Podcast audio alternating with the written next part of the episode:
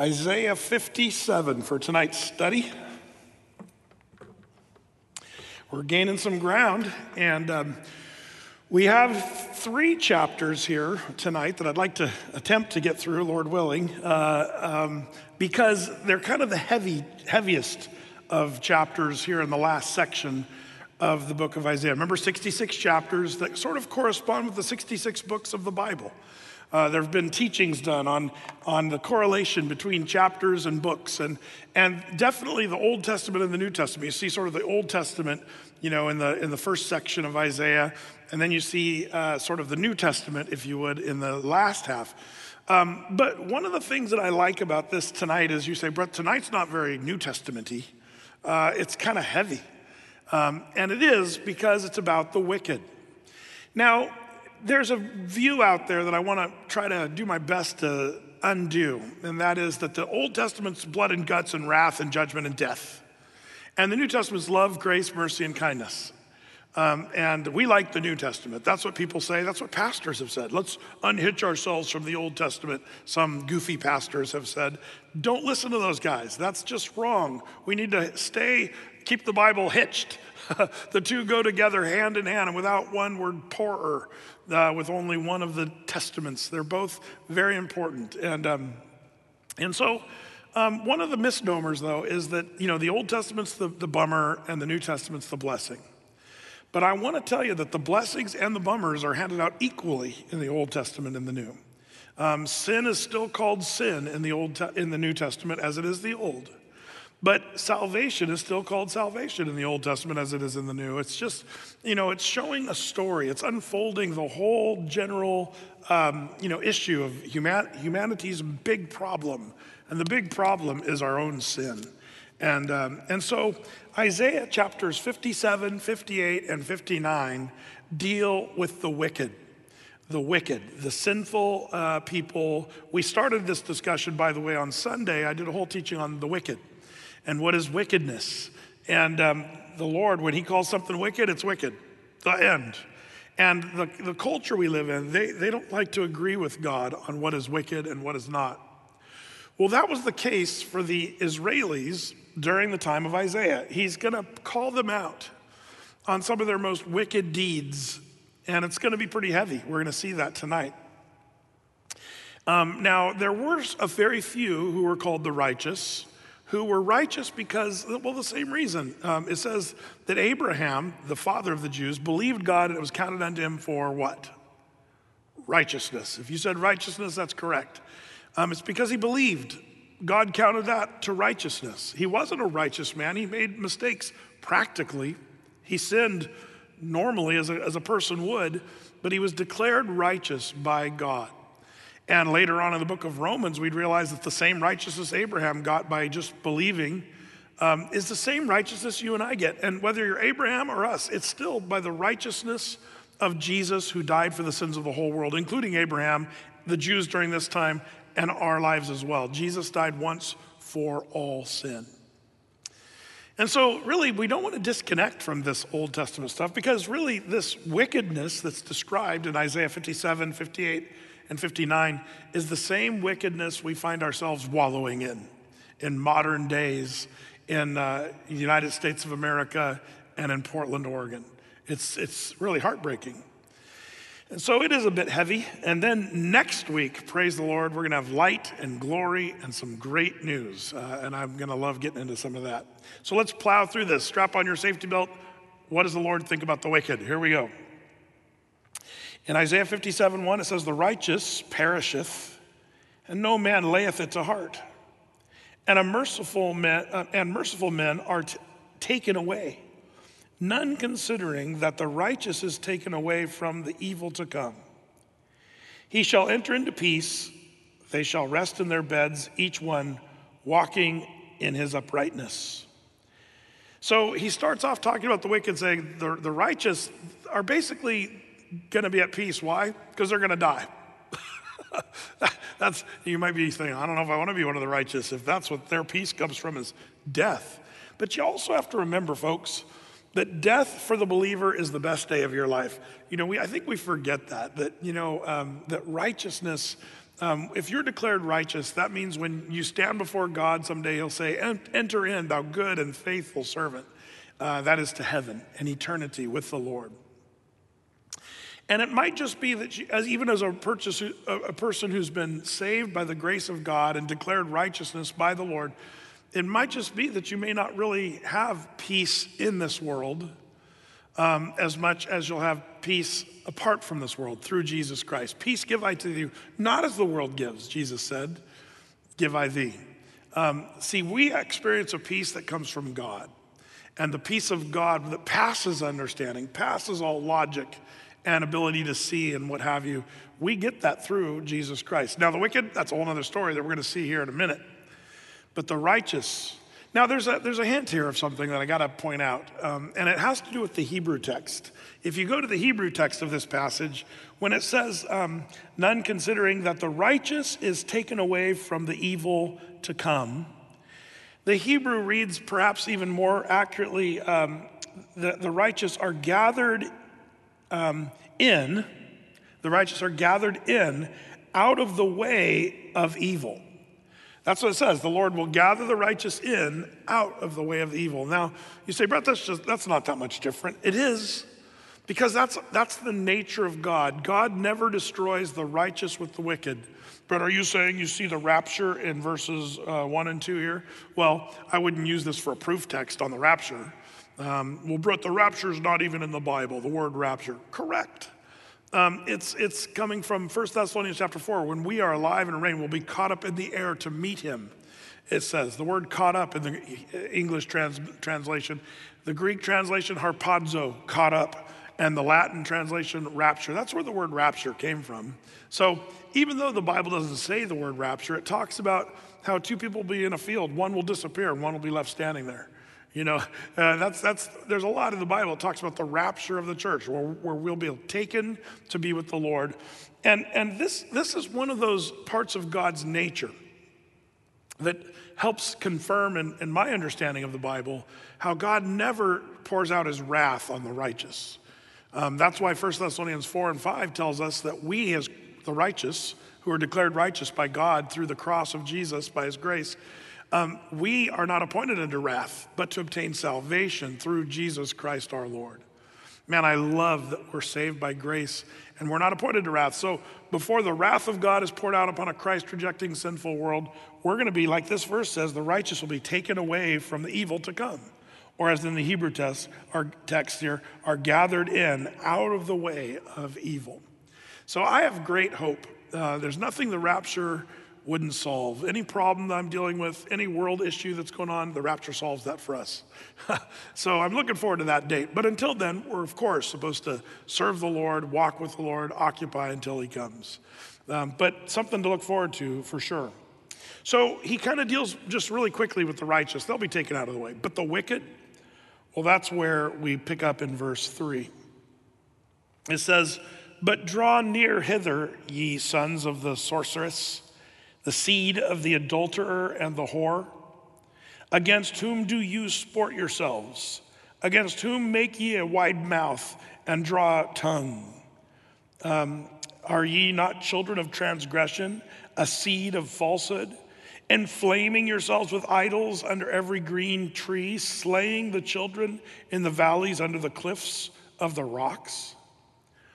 Wow the Lord hits it hard through Isaiah the prophet right here. He, he calls them out as sorceresses and the seeds of adulterers and the whore, children of adulterers. Now, you say, Brett, this is kind of sexual in nature, uh, what the Lord is talking about here. Yep, but you got to remember that there's this imagery that we picked up even last Wednesday where God calls uh, Israel the wife of God.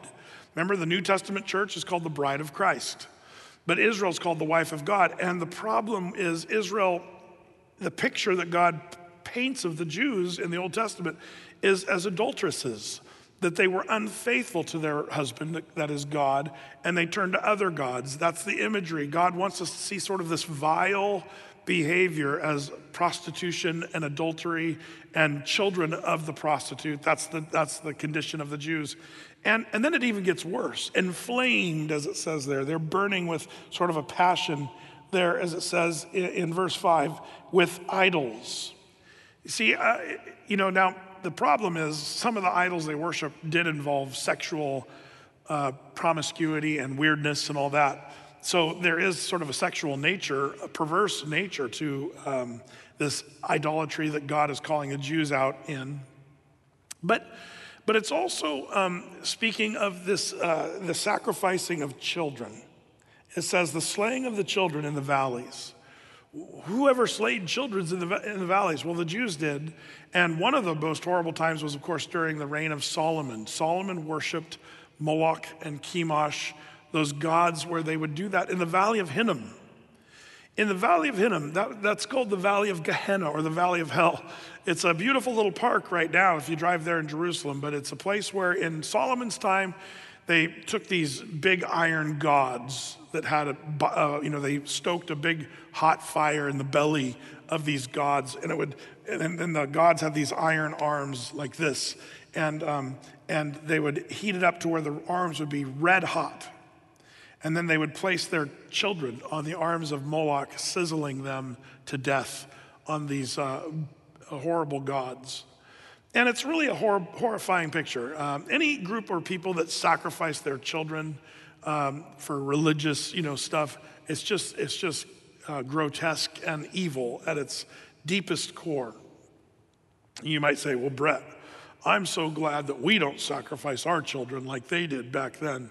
I'd say we do it worse. We are worse as a culture and a people group than they were in Jerusalem in the valley of hell, Gehenna. Why did they call it the valley of hell? It's because it's people shrieked. Women would shriek with horror as they took their babies um, and put them on the arms of these gods. And they would pound these drums to try to drown out the screaming babies and the crying mothers. And it was just this horrifying, dark, evil practice. But we, in our culture, instead of Moloch, we go to these Planned Parenthood clinics and we sacrifice babies on the altar of convenience or not ready for a baby or whatever reason people give for um, unwanted pregnancies, as they call them. And it's heartbreaking when you see how vile it is, the practice of abortion. If you're, if you're pro choice, as they call it, which is such a rhetoric on a twisting of things, pro choice, it sounds so positive. You need to call it pro murder, pro death, pro, I'm sorry, but chopping up of babies limb from limb and pulling them out piece by piece from the mother's womb. It's, it's the most horrifying listen to the former uh, abortion doctor exp- explain before Congress with tools in his hand. He explains, here's how you do an abortion. And people were gasping in, in, in Congress as he was explaining how an abortion takes place. Um, it, it's, we're in a very interesting place as a nation. Um, people are freaking out tonight. Why? Because Ruth Bader Ginsburg died this couple days ago. And, and, um, and everybody's trying to say, oh, what a great woman she was. She stood up for women's rights.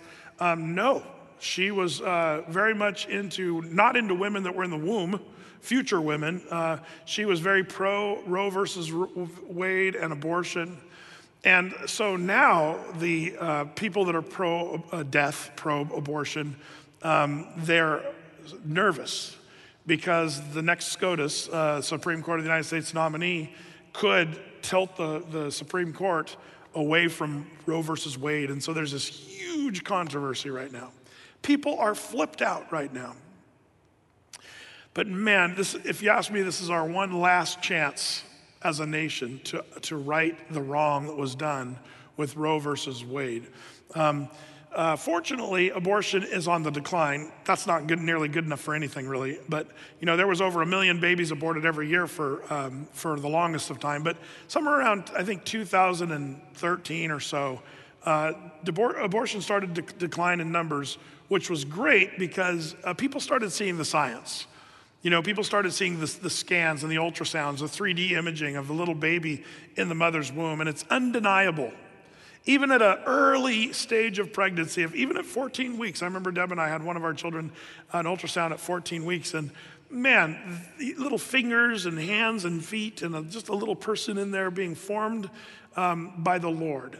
That's, see, that's why we Christians are anti abortion, is because God says that He is forming the, the baby in the mother's womb, and it's, it's a person. God calls it a person in the mother's womb. It's not a fetal tissue, it's not a fetus, it's, it's, a, it's a person. And um, who's going to stand up for the rights of that person? Well, definitely not Ruth Bader Ginsburg. She uh, um, promoted abortion for a long time. Now, now um, we have more in the num- number of uh, 800,000 babies aborted in the United States every year. Uh, we won't even talk about the rest of the world. But um, people say, why are you Christians not so worried about coronavirus? I'll tell you why. Because we have something at least four times worse, at least four times worse than the coronavirus. And it's been around for decades, not just, you know, six or eight months. You know, people say, well, we reached the 200,000 mark of deaths. Um, that's nothing compared to abortion each year. Four times the amount of children are killed in the mother's womb. So forgive us if we're not as concerned about the coronavirus. Um, as Christians, we are more concerned about the life of babies. Well, Brett, people are just going to have sex. What do you do?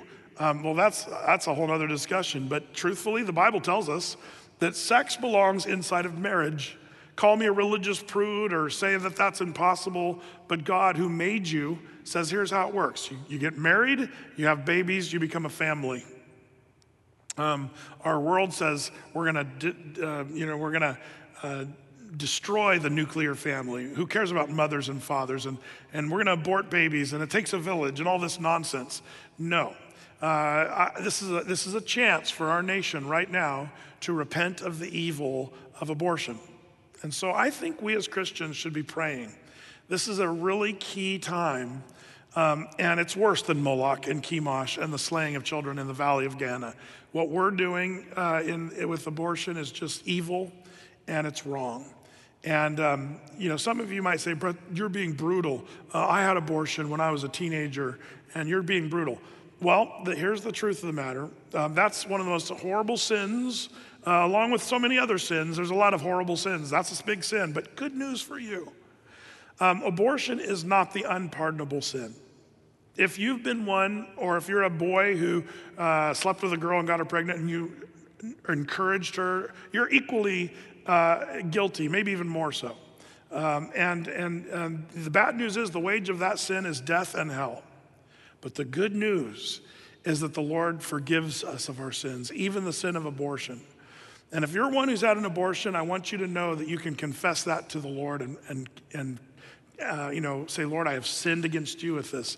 And the Lord is faithful and just to forgive you and cleanse you from all unrighteousness. Um, that's the grace of God. So I have this difficult job. Do I, I want to point out the horrifying ugliness of abortion on one side of this, and then I also need to explain that it's not the unpardonable sin. Um, there's only one unpardonable sin. We could talk about that in another Bible study. Um, that's to reject the Lord altogether. And the blasphemy of the Holy Spirit is what it's called. But all that, all that to say, we need to be praying uh, because this, this seems to me like maybe a moment in our country's life as a nation to write something that is, is worse than slavery. We have that black mark of slavery on our history, which we all wish we could undo. Um, someday, should the Lord tarry, I think we're going to have a nation where we're going to wish that we could undo the horrors of abortion. Millions and millions of babies aborted since, since Roe versus Wade, over 60 something million uh, babies have been murdered. It's, it's just the biggest atrocity of all. And, um, and I just can't speak more pointedly or more powerfully uh, uh, enough, really, uh, to, to try to wake up our nation. Uh, so all that to say, Brett, this is really depressing. Thanks a lot. You know, Wednesday night on a rainy, dark night, talking about abortion. Well, this is what the Lord would call wickedness when people sacrifice their children uh, that, that's, that's, that's, this is God speaking to a wicked people. God forbid that we be a part of that. Um, I hope that you're not part of that. I hope you're not pro choice. Uh, we have no choice when it comes to murder. Um, we, we, uh, it's, it's against the word of God on every way you shake it down.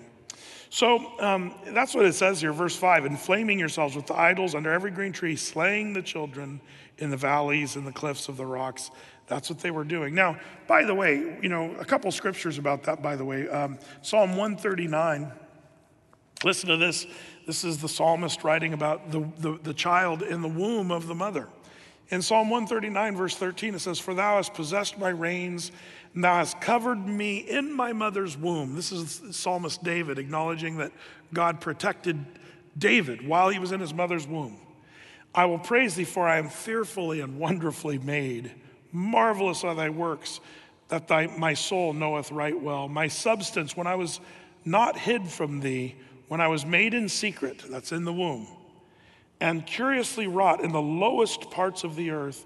Thine eyes did see my substance, yet being unperfect, and in thy book all my members were written, which in continuance were fashioned, when as there was none of them. How precious also are thy thoughts unto me, O God, how great is the sum of them. If I should count them, they are more than the number and the sand, and when I awake, I am still with thee. The precious thoughts of the Lord are in conjunction with his precious thoughts while the baby is in the mother's womb. Uh, that's the context of that scripture we so oft quote about the Lord's thoughts being precious toward us. Those precious thoughts are especially when a baby is being formed in the mother's womb. Well, all that to say, this was one of the evils of even Israel's day during Isaiah the prophet's time the slaying of children. Well, also, verse 6 Among the smooth stones of the stream is thy portion. They are thy lot. Even to them hast thou poured out a drink offering and hast offered a meat offering. Should I receive comfort in these? Upon a lofty and high mountain thou hast set thy bed. Even thither wentest thou up to offer sacrifice. Behind door, the doors also and the posts hast thou set up thy remembrance. For thou hast discovered or uncovered nakedness is the idea. You've you know, made yourself naked to another other than me and are gone up. Thou hast enlarged thy bed and made thee a covenant with them. And thou lovest their bed where thou sawest it. And thou wentest to the king with ointment and didst increase thy perfumes and did send thy messengers far off and did debase thyself even unto hell. Isaiah's calling them out, saying, Man, you guys were prostituting yourselves. And, you know, it's interesting. He uses the imagery of smooth stones in a brook. Does anybody remember another story of smooth stones in a brook? 1 Samuel chapter 17, where David took five smooth stones to kill Goliath with. It's almost like the Lord saying, That which you could have used for blessing, now you're using as idolatry. And uh, these smooth stones, now you worship and you make sacrifice and burn incense to them. And it's really adultery, and you're exposing your nakedness before these others who is not your wife, if you would. That's the idea of what's happening here. And the Lord's calling them out for their unfaithfulness, and it's leading them right to the very pit of hell. That's what he says in verse 9. Um, again, the Lord doesn't pull any punches, he, he, he calls it like, like it is, you know. Um, and unless you're going verse by verse through the Bible, chapter by chapter, most pastors aren't going to read verses like verse 9, where you know these people are dooming themselves to hell. Uh, some churches you wouldn't even know hell existed because the pastors are afraid to talk about hell. But the Bible speaks more about hell than it does about heaven. Why? Because I think it should really horrify us. We should say, you know what? I really don't want to have anything to do with hell. But this prostituting yourself with wickedness and doing wicked things and just taking up sin after sin and, and worshiping these other gods. Well, Brett, we're not worshiping other gods. Well, like abortion, as abortion is to the worship of Moloch, um, you know, greed and prosperity and materialism is to, uh, you know, Baal worship.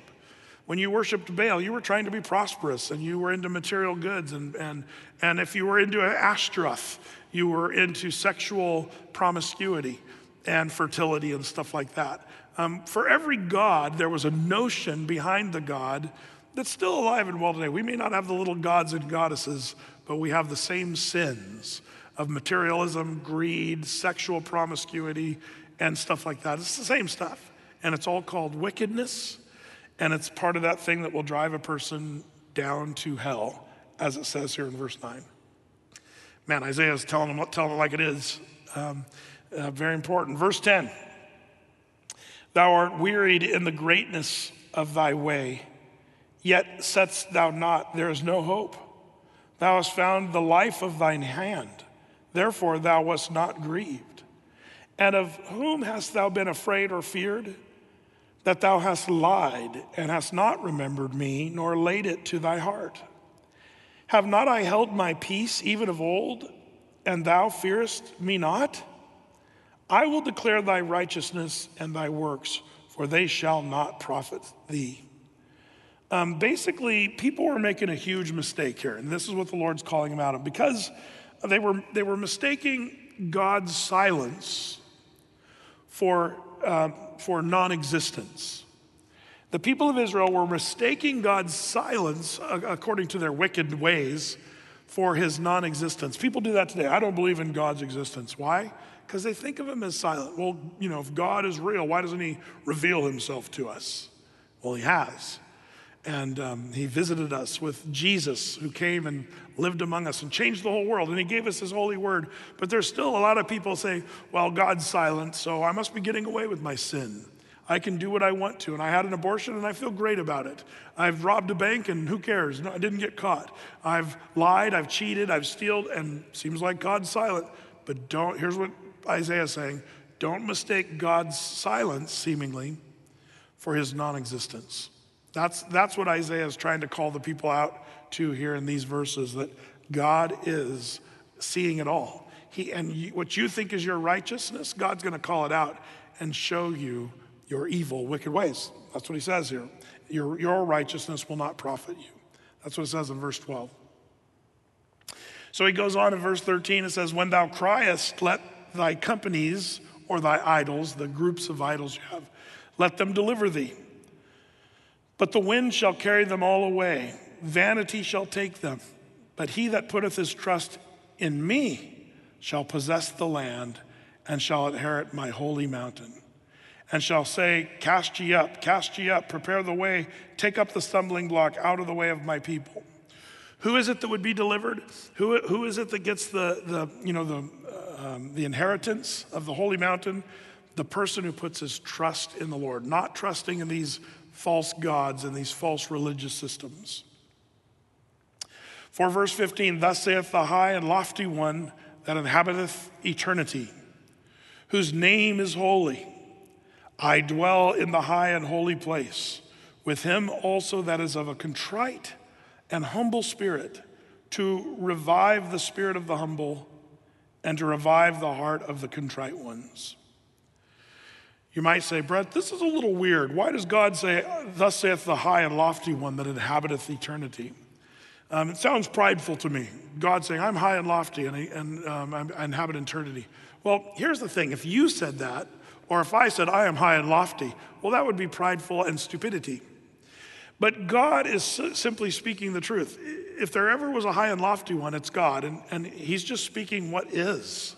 There's no pride there. It's just saying this is what it is. God says, I am high and lofty. He is. And he's, he's, it says here high and lofty, but also eternal. Did you see that? This is important. The one that inhabits eternity.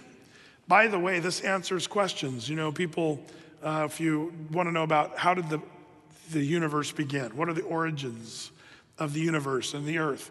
You know, the evolutionist says there was nothing that became something that became what we see today. At Christian, you know, um, our theology tells us that God pre existed in the beginning, and we just presuppose God. In the beginning, God created the heavens and the earth. Um, and they say, well, where did God come from? Well, we don't have to answer that question because, oh, we just had a little power outage here. Are we still up and running? All right, good. Um, gotta love it, these windy, stormy nights. Um, you know, we, we get to, as Christians, say God always existed, his pre existence. He always was, always has been, always will be. Um, but here in this verse, this is where we see that, you know, eternal nature of God. Very important. Well, all that to say, um, it says, For thus saith the one uh, that is lofty and um, inhabiteth eternity. Man, that's a, and holy. What a description of God there. Um, and we get to be with them if, if we're part of the humble spirit, those that come with a contrite heart and a humble spirit. Verse 15 tells us that. Um, the prideful cannot coexist with God. That's why Satan was cast out of, of heaven. And so, um, you know, all that to say, uh, when Satan was cast out because of pride, pride doesn't exist in heaven. It can't.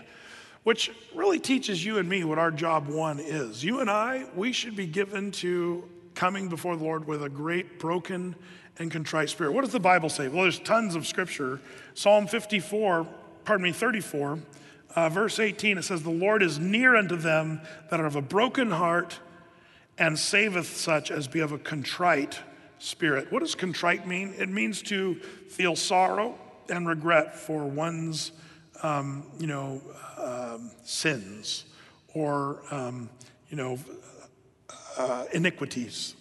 Uh, to, be, to be repentant is another way of saying that. Say, I'm a sinner. To come before the Lord broken and humble. Uh, that's Psalm uh, 34 18. But not only that, um, we see it uh, in Psalm 138 uh, verse 6. Let me read that to you. It says um, in Psalm 138 6, it says, Though the Lord be high, yet he hath respect unto the lowly, but to the proud he knoweth afar off. If you're a prideful person, the Lord knows you off in the distance. But if you're a humble person, he brings you near to himself. The Lord is near to them that are of a broken spirit and a contrite heart. That's the idea here. And that's what um, Isaiah 57, verse 15, is telling us. The Lord is high and lofty, and if we want to be with him, we have to come lowly and humbly. Um, humble yourself in the sight of the Lord, and what does the Bible say? He will lift you up to his high and lofty, eternal, holy place in glory. Um, so that's a real key for us, is to be humble. Well, it goes on in verse 16 For I will not contend forever Either will I, um, neither will I always be wroth or angry. For the spirit should fail before me, and the souls which I have made. For the iniquity of his covetousness I was wroth and smote him. I hid me and was wroth, and he went on frowardly or wickedly, is, uh, um, is the idea there, and in the way of his heart. I have seen his ways, I will heal him. I will lead him also and restore comforts unto him and to his mourners. I create the fruit of the lips. Peace, peace to him that is afar off, and to him that is near, saith Lord, I will heal him. Um, you know, God is gracious, and he's going to even forgive, and um, he's not going to always be angry. Um, and the, the question is, why? Why would God not always be angry? The answer is Jesus. Jesus would come and deal with our unrighteousness. And so the wrath of God will not always be held against us because of Christ. So that's the righteous. They're going to be uh, saved, verses 16 through 19. But the wicked, verse 20, the wicked are like the troubled sea when it cannot rest, whose waters cast up mire and dirt. There is no peace, saith my God, to the wicked. Now, if you were with us on Sunday, uh, we went over this passage, uh, verses 20 and 21, and, um, and talked about the wicked. So um, it's going to be uh, uh, important for you to catch up on that one. Well, we continue in verse 1 of chapter 58 Cry aloud, spare not, lift up thy voice like a trumpet, and show my people their transgression, and the house of Jacob their sins. Yet they seek me daily and delight to know my ways as a nation that did righteousness and forsook not the ordinance of their God. They asked of me the ordinance of justice, and they take delight in approaching God. Now, verses 1 and 2 say that, you know, they need to cry out with a loud trumpet sound, lift up your voice like a trumpet, and show my people their sins. Because they gather to me like they're righteous, but they're really not. Now, what does this mean?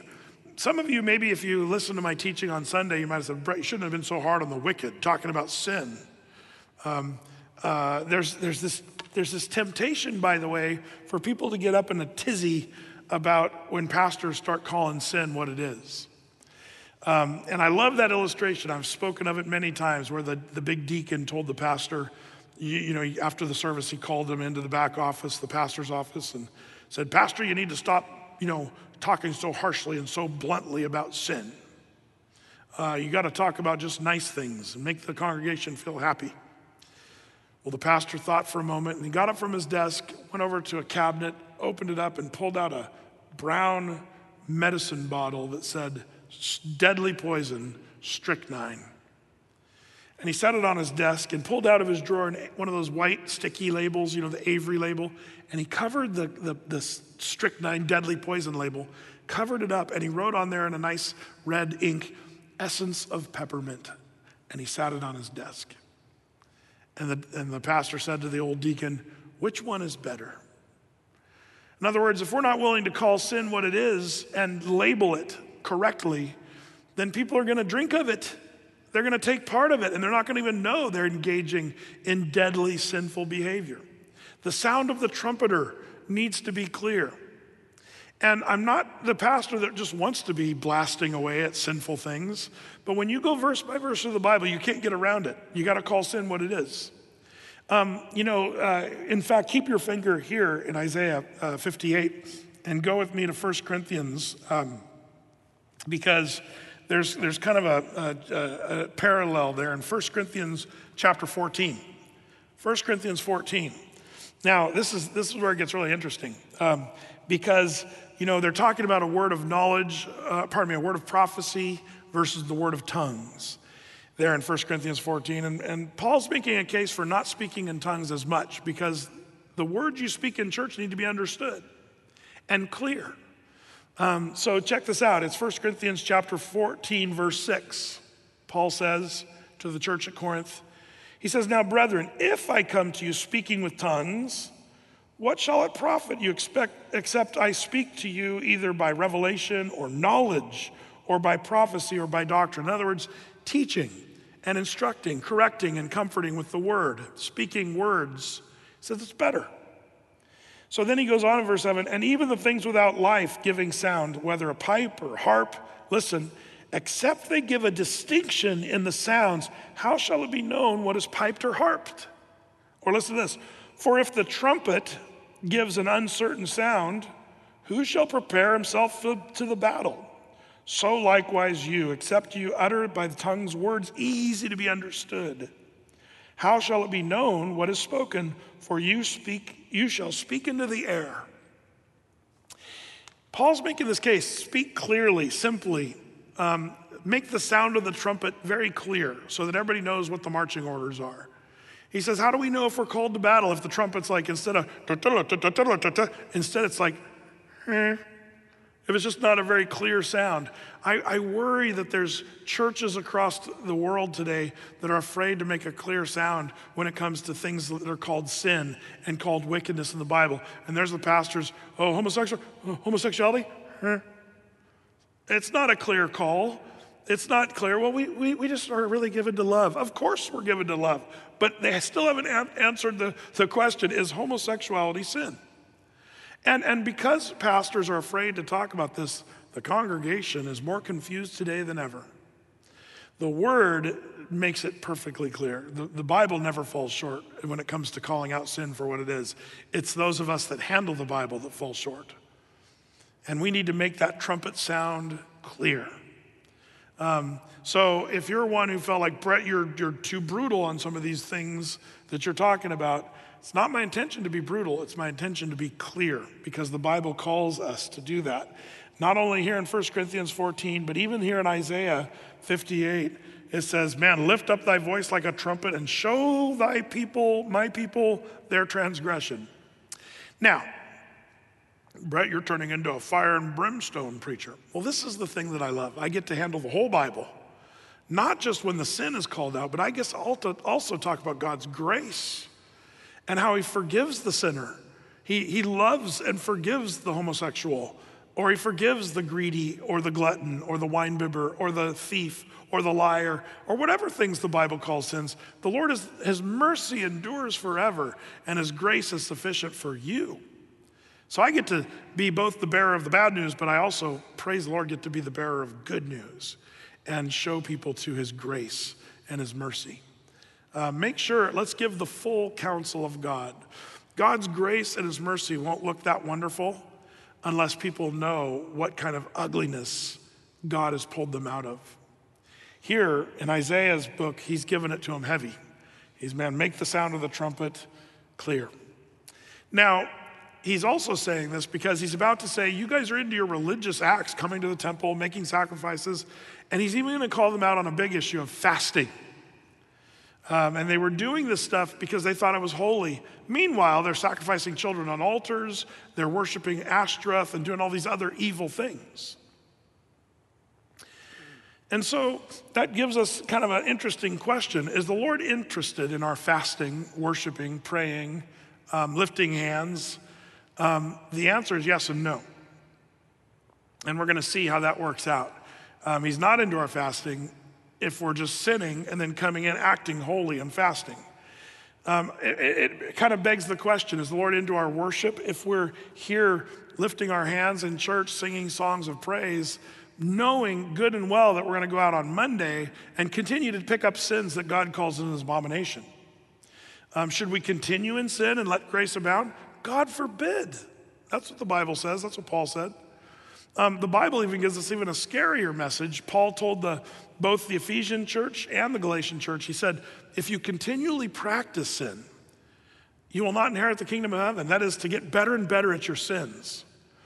Um, I don't want Athey Creek to be the kind of church where a person can come in week in and week out, hear a good sermon from the Bible, but not be convicted of sin in their lives because we need to be, be doing battle against sin our whole lives.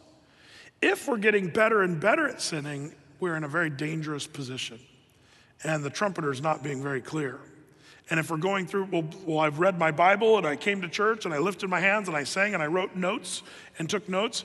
But if you're going out willfully, just continually sinning, sinning, sinning, then your fasting and your lifting of hands and your writing of notes becomes something that's not good to the Lord. The Lord does not um, love that. And we'll see that right here. And he's going to use the idea of fasting as sort of the example of that. He starts that in verse 3 of chapter 58. Wherefore have, you, have we fasted, say, the, uh, say they, and thou seest not. Like we've been fasting, Lord, don't you see it? Wherefore uh, have we afflicted our soul, and we have taken, uh, uh and thou takest no, uh, no knowledge. You're not acknowledging that we're fasting. Behold, in the day of your fast you find pleasure and exact all your labors. Behold, you fast for strife and debate and to smite with the fist of the wicked of wickedness. Uh, ye shall not fast as you do this day, to make your voice to be heard on high. Is it such a fast that I have chosen? Is God, is God saying, Have I asked you to do this? The answer is no. A day for a man to afflict his soul? Is it to bow down his head as a bulrush and to spread sackcloth and ashes under him? Will thou call this a fast, an acceptable day to the Lord? Man, here the Lord is asking this rhetorical question through Isaiah the prophet saying, You guys think you're doing something good because you're acting all holy, because you're fasting, and your faces show that you're fasting and you're you know, putting your body through affliction, and you think somehow that's going to please me? Hmm. It's a rhetorical question, and the implication is no, no, and no. God's not into that fast. That's not God's chosen fast. That's, that's an interesting word. Is this the fast that I've chosen? The answer, no. Um, and um, by the way, this was dealt with, with by Jesus. Uh, this, this would go all the way through from the time of Isaiah, all the way to, through to the time of Christ. Listen to Matthew chapter 6. There on the Sermon on the Mount, Jesus said this in Matthew 6, verse 16. He says, Moreover, when you fast, now this is important. Um, Jesus is saying when you fast, not if you fast. So, should we uh, fast as Christians? Yes. There's a right way to fast. We'll talk about that in a second. But he says, when you fast, be not like the hypocrites of a sad countenance, for they disfigure their faces that they may appear to men to fast. Verily I say unto you, they have their reward. But you, when you fast, anoint your head and wash your face that thou appear not unto men to fast, but unto thy Father which is in secret, and thy Father which sees in secret shall reward thee openly. Uh, it, was, it was a hip trend in those days. Well, I'm fasting, I'm suffering for the Lord, suffering for the Savior. Um, and they would make their faces dirty and gaunt, like they were I've been fasting, you know, totally hungry. And, um, and, and people are like, wow, they're really holy because they're fasting. Look at them, they're skinny and they're, they're, they're like ugly because, because they're, they're fasting. Jesus said, that's hypocrisy. You're just play acting. Um, and it means nothing. When you fast, don't be like the hypocrites, he said, but wash your face, you know, comb your hair, make yourself look normal, and, and don't do it to be seen of men. It's something that's to be done in secret. So, this problem that Isaiah is pointing out, hundreds and hundreds of years before um, you know, the time of Christ, um, you know, Jesus had to deal with the same exact issue. They hadn't changed. Um, now, um, the next part of this chapter is going to talk about the, the fast that the Lord has chosen. He said, It's not the fast that I've chosen for you to look ugly and gaunt and sad and in misery. That's not. And, and if you think, now this is an important part, if you think your fasting is going to get my attention, that's stupid. that's what the Lord's saying here. You know, um, are you, middle of verse four, you shall not fast as you do this day to make your voice heard on high. See, that's one of the misnomers, I think, when people call. Have you noticed that, like, there's a, there's a big move where pastors call their churches to fast? Um, Brett, have you ever called us to fast? I have asked us to fast uh, once before in the history of our church. I may do it again, who knows? But I'm not sure we should think that that's a super biblical practice that, that the pastor calls everybody to a fast. I'm not saying I'm against that. But I am saying that fasting, Jesus talked about it being kind of a personal thing that you do in secret. And, you know, it's funny when we all fast as a group together, I, am not opposed to that. I'm just saying we have to be careful because sometimes we think because we're all fasting, and Lord, we're going to get your attention. Here we are in Portland praying for the revival of Portland. So, Lord, we're going to fast. So, do something. But that's not why, that's not the fast that God has chosen. Isaiah lays it out here what the chosen fast of God looks at. Let's take a look here in uh, chapter six, uh, 58, verse 6. As he says, Is not this the fast that I have chosen? To loose the bands of wickedness, to undo the heavy burdens, to let the oppressed go free, and that you break every yoke. Is, not, is it not to deal thy bread unto the hungry, that thou bring the poor that are cast out of thy house? When thou seest the naked, that thou cover him, that thou hide not thyself from thine own flesh? The fast that God chooses, interestingly enough, causes you and me to do the right thing. You see, rather than fasting to get God's attention, fasting can be something that puts you in the right position to do what God wants you to do. Fasting is not as much to gain God's you know, credits and say, okay, Lord, I've been fasting, you owe me. Nope. Fasting is to put yourself in a mindset um, of God where God can speak into your life and, and direct you in the way He wants you to go and to do that what He wants you to do. He goes on, verse 8 Then shall thy light break forth as the morning, and thine health shall spring forth speedily and thy righteousness shall go before thee. The glory of the Lord shall be thy reward. Man, the Lord blesses those who fast. So fasting is something that's blessed, but it's got to be God's chosen fast, not your chosen fast, um, like the people of Israel. They did this for centuries. Um, it reminds me of Zechariah chapter 7. Listen to this. This is exactly what was happening. Same thing. In Zechariah chapter 7, they, they were fasting, weeping, and praying 70 years in a row. Um, they, they did it at the certain time of the month of Chisleu. They would, they would fast and weep and mourn. But somebody said, Should we keep doing this? In fact, this is what they say. They said, Speak to the priests, which were the house of the Lord, the host, and to the prophet, saying, Should I weep in the fifth month, separating myself as we've done for these so many years? Then came the word of the Lord of the host, saying, Speak to all the people of the land, and to the priests, saying, when you fasted and mourned in the fifth and seventh month, even in those 70 years, did you fast at all, even to me? The answer is no. You did it for yourselves. He says, When you did eat and when you did drink, did you not eat for yourselves and drink for yourselves? Should you not hear the word which the Lord has cried by the former prophets when Jerusalem was inhabited in prosperity? And the word came to Zechariah to the people, saying, Thus saith the Lord, uh, of hosts, execute true judgment, Show mercy and compassions every man to his brother, and don't oppress the widow, nor the fatherless, the stranger, nor the poor, and let none of you imagine evil against his brother in his heart. But the people refused to listen and pulled away the shoulder and stopped their ears that they should not hear. We want to fast because we think it looks holy. Lord says, You can fast if you want to, but it doesn't mean anything to me. I want you to do these things instead.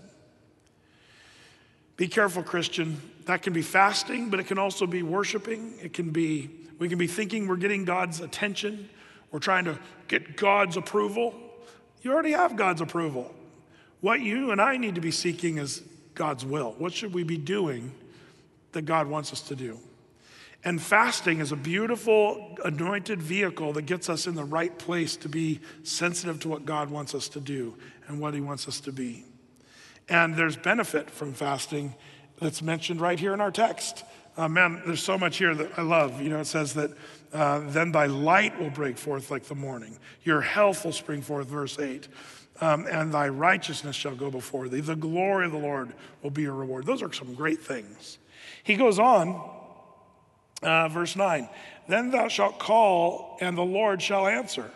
See, you're not trying to get the Lord's attention, but in a t- place of fasting, when you're in the right place, then the Lord will commune and speak with you. There is a place where fasting is, where you'll hear from the Lord. You're not doing it so that you can hear from the Lord, but that is one of the natural byproducts of, of a a person engaging in God's chosen fast.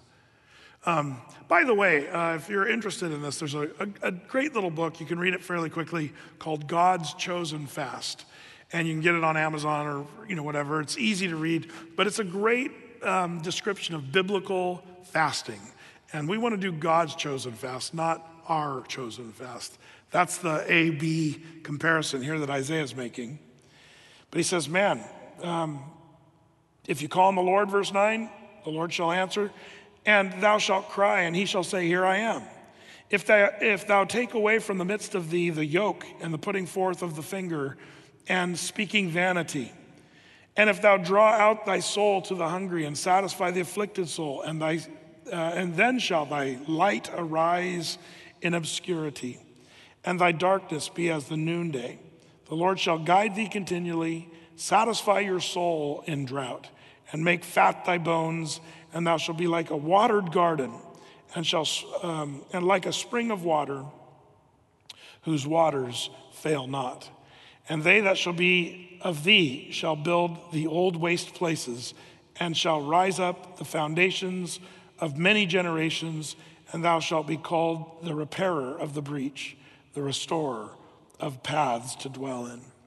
So, fasting has massive benefits, uh, even generationally, repairing, restoring, light, uh, the Lord making your bones fat.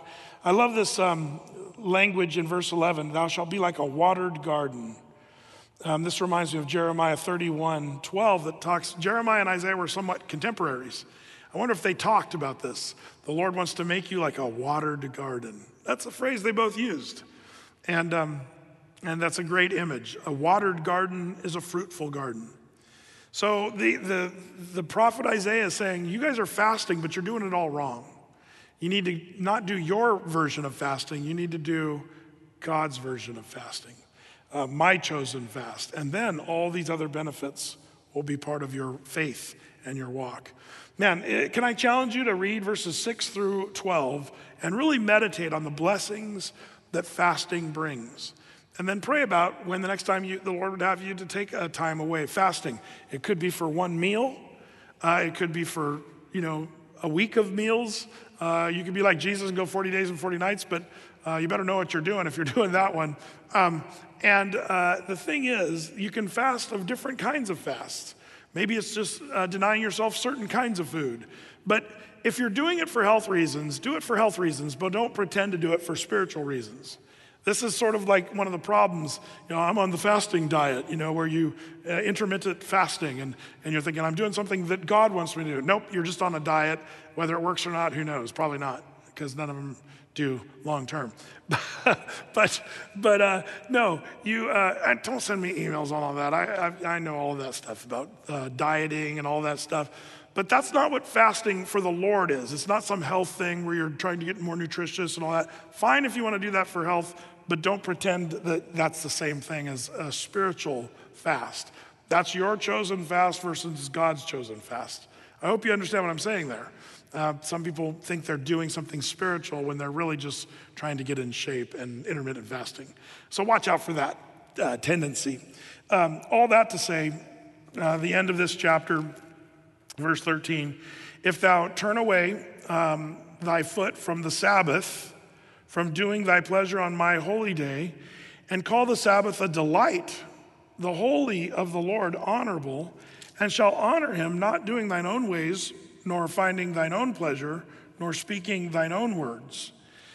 Then thou shalt delight thyself in the Lord, and I will cause thee to ride upon the high places of the earth, and feed thee with the heritage of Jacob thy father, for the mouth of the Lord has spoken it.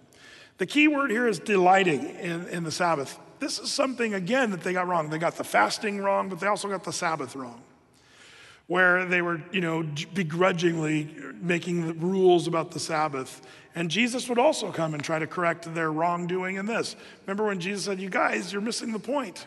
You know, man was not made for the Sabbath day, but the Sabbath day was made for man. It was meant to be a blessing. And that's what Isaiah the prophet says if you delight in the Sabbath, then the Lord's going to bless you. Um, this reminds me of sort of the begrudging things Christians still do today. Whether it's giving of your tithe and offering, well, I guess I better give of my tithe because the Bible says I better. Uh, man, the Bible says the Lord loves a cheerful giver. It's not, it's a delight to be able to give to the Lord. That's got to be our heart. Otherwise, it's sort of you cancel out the blessing that comes from giving. The same thing of going to church. Well, the Bible says I'm supposed to not forsake the assembling of ourselves, so we better get back to Athey Creek now that the COVID thing's winding down, or whatever. I hope everybody comes back to church someday. Um, but if, if you're doing it begrudgingly, you're missing the whole point. Church, tithing, worshiping, all that stuff's supposed to be a get to, not a got to. Um, and it's something we do as a response because of the goodness of the Lord. And that's what he's saying here that the Sabbath was meant to be a delight. And those who delight in the Sabbath, the Lord says here, he, uh, he's going to bless them. Well, We've only got a few more minutes, but we can tackle this chapter 59. It's another about the sins of the Jews and the wickedness. Uh, but then that sets us up nicely for next week to be able to talk about chapter 60, the beauty and the light and the glory that's coming. So let's knock this chapter out and then we'll call it a night. Chapter 59, verse 1 Behold, the Lord's hand is not shortened, that it cannot save, neither is his ear heavy, that it cannot hear. But your iniquities have separated between you and your God, and your sins have hid his face from you that he will not hear. This is one of the most, by perhaps me, I can't say this for other pastors, but one of the most quoted scriptures of the Old Testament. The reason I quote this, Isaiah 59, verse 1 and 2, so much is because it describes the problem with humanity. Uh, from Adam and Eve, they sinned in the garden, sin separates them from God. The rest of the Bible is about how God restores his relationship to humanity um, uh, because we're separated, because our, the Lord's hand is not short that he cannot touch you. His ear is not deaf that he cannot hear, but it's your sin that separates us from God. So, God, what did he do? He made a reconciliation for us through Jesus Christ. He reconciled us and brought us back together. That's what the Bible is all about solving the problem of humanity and their sin and their separation from God. That's why Jesus, when he died on the cross, he said, My God, my God, why hast thou forsaken me? That separation Jesus never knew because he never sinned. But when all the sin of humanity was put on Christ, suddenly Jesus felt this the repercussion of sin in a certain way that made him feel forsaken, even though um, he would rise from the grave, praise the Lord, and save us from our own sins. This is what sin does sin separates you from God. Uh, it, deafen, it, it, makes your prayers not fly. Sin makes it so the Lord cannot touch you. Um, it, it divides you up from the Lord. That's why we need to repent and for, be forgiven of our sins. Um, by the way, I did a teaching on this, these two verses way back in 2005 that I didn't um, do this time through. I probably should have. But um, we'll put that up on the teaching somewhere uh, from back in 2005, Isaiah 59, verses 1 and 2. Big, important stuff. Uh, verse 3 For your hands are defiled with blood, and your fingers in, with iniquity. Your lips have spoken lies, your tongue hath muttered perverseness. None calleth for justice, nor pleadeth for truth. They trust in vanity and speak lies. They conceive mischief and bring forth iniquity. They hatch cockatrice eggs and weave the spider's web. He that eateth of their eggs dieth, and that which is crushed breaketh out into a viper. Their webs shall not become garments, neither shall they cover themselves with their works. Their works are works of iniquity, and the acts of violence in their hands. Their feet run to evil and make the haste to shed innocent blood. Their thoughts are thoughts of iniquity, wasting and destruction are in their paths. The way of peace they know not, and there is no judgment in their goings. They have made them crooked paths. Whosoever goeth therein shall not know peace. This is a, a very clear description of the world we live today. We sit around and scratch our heads. Why are people burning stuff down and, and punching people for no reason and smashing people in the head with skateboards? Why are people shooting people for no reason? What's going on? This is a description of sinful humanity. Um, and there's some ugly uh, picture here. You know, the cockatrice eggs weave the spider's web. He that eats their eggs dies and crushes the breaketh into viper.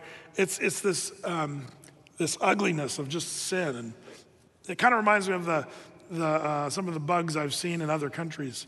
There was a, um, there's a bug over in our, where we have a bunch of church folks that are Athey Creekers over in Vanuatu. Um, and um, they've got a lot of big bugs over there. But one of the most crazy bugs is called a millipod over there. Last time I was in Vanuatu, man, um, th- those millipods are freaky. They, they, they, come out in the grass at night, so you don't walk barefoot.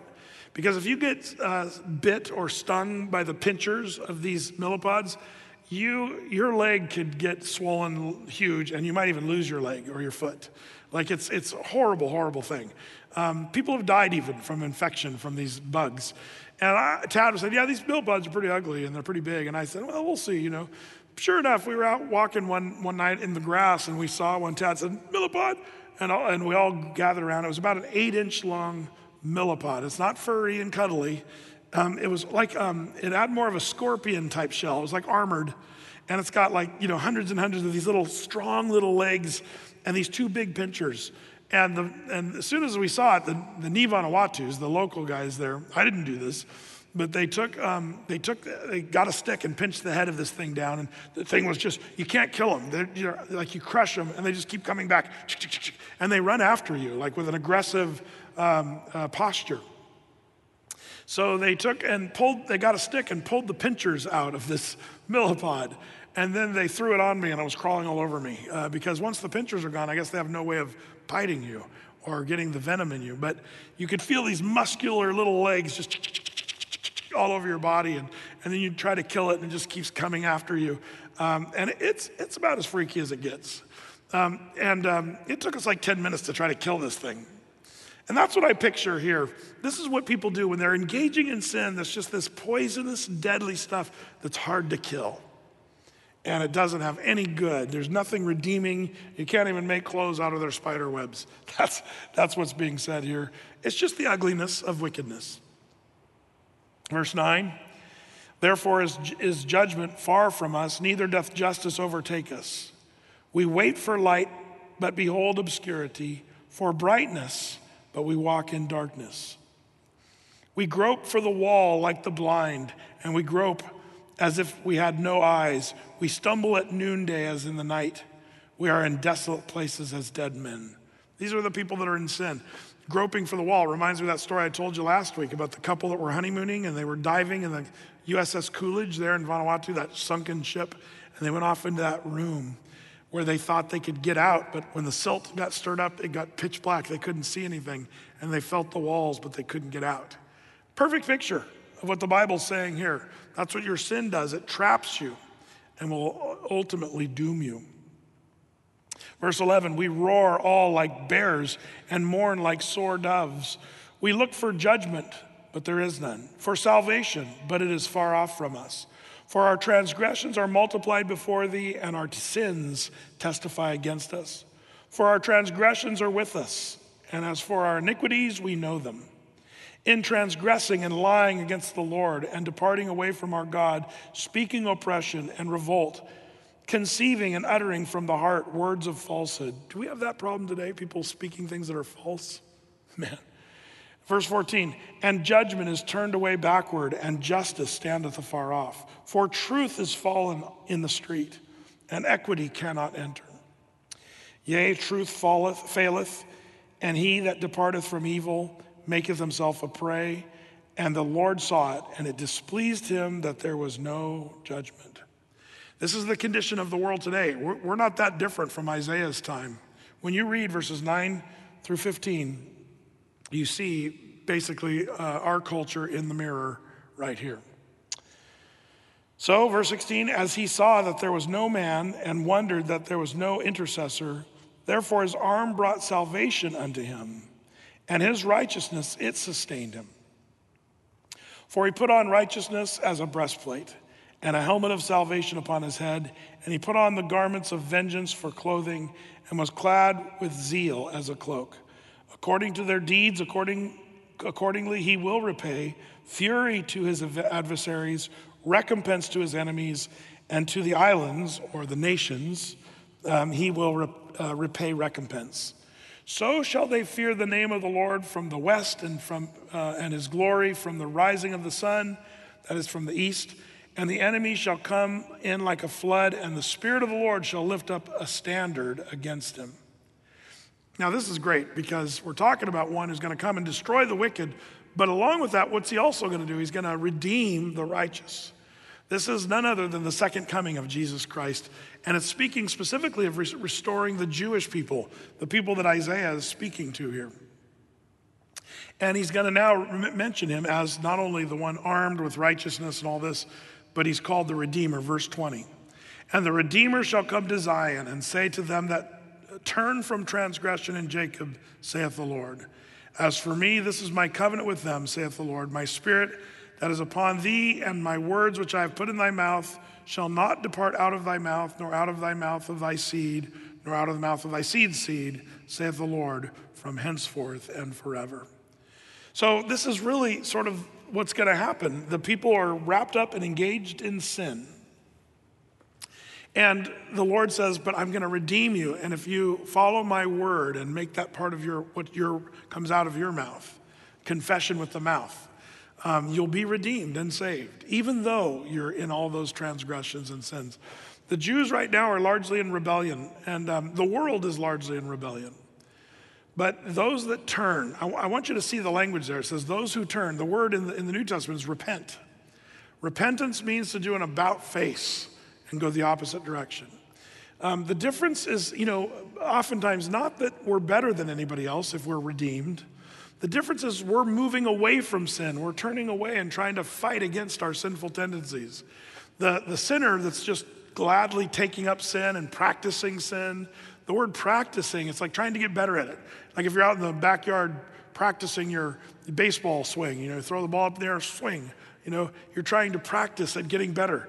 Uh, if you're doing that with your sin, then man, you're on the wrong side. But if you repent, you're saying, I'm not practicing at getting better at sin, I'm practicing at running from sin, moving away from sin. That's repentance, an about face, and you're, you're, you're fighting against your own sinful tendencies. And if you repent and confess Christ, our Redeemer, and say, Lord, I believe you died on the cross for my sins, you'll be saved. And that's what the next part of this book of Isaiah is going to give to us next week. And we'll see that in chapter 60. So there we did it. We made it through three chapters tonight. Praise the Lord for that. Let's pray.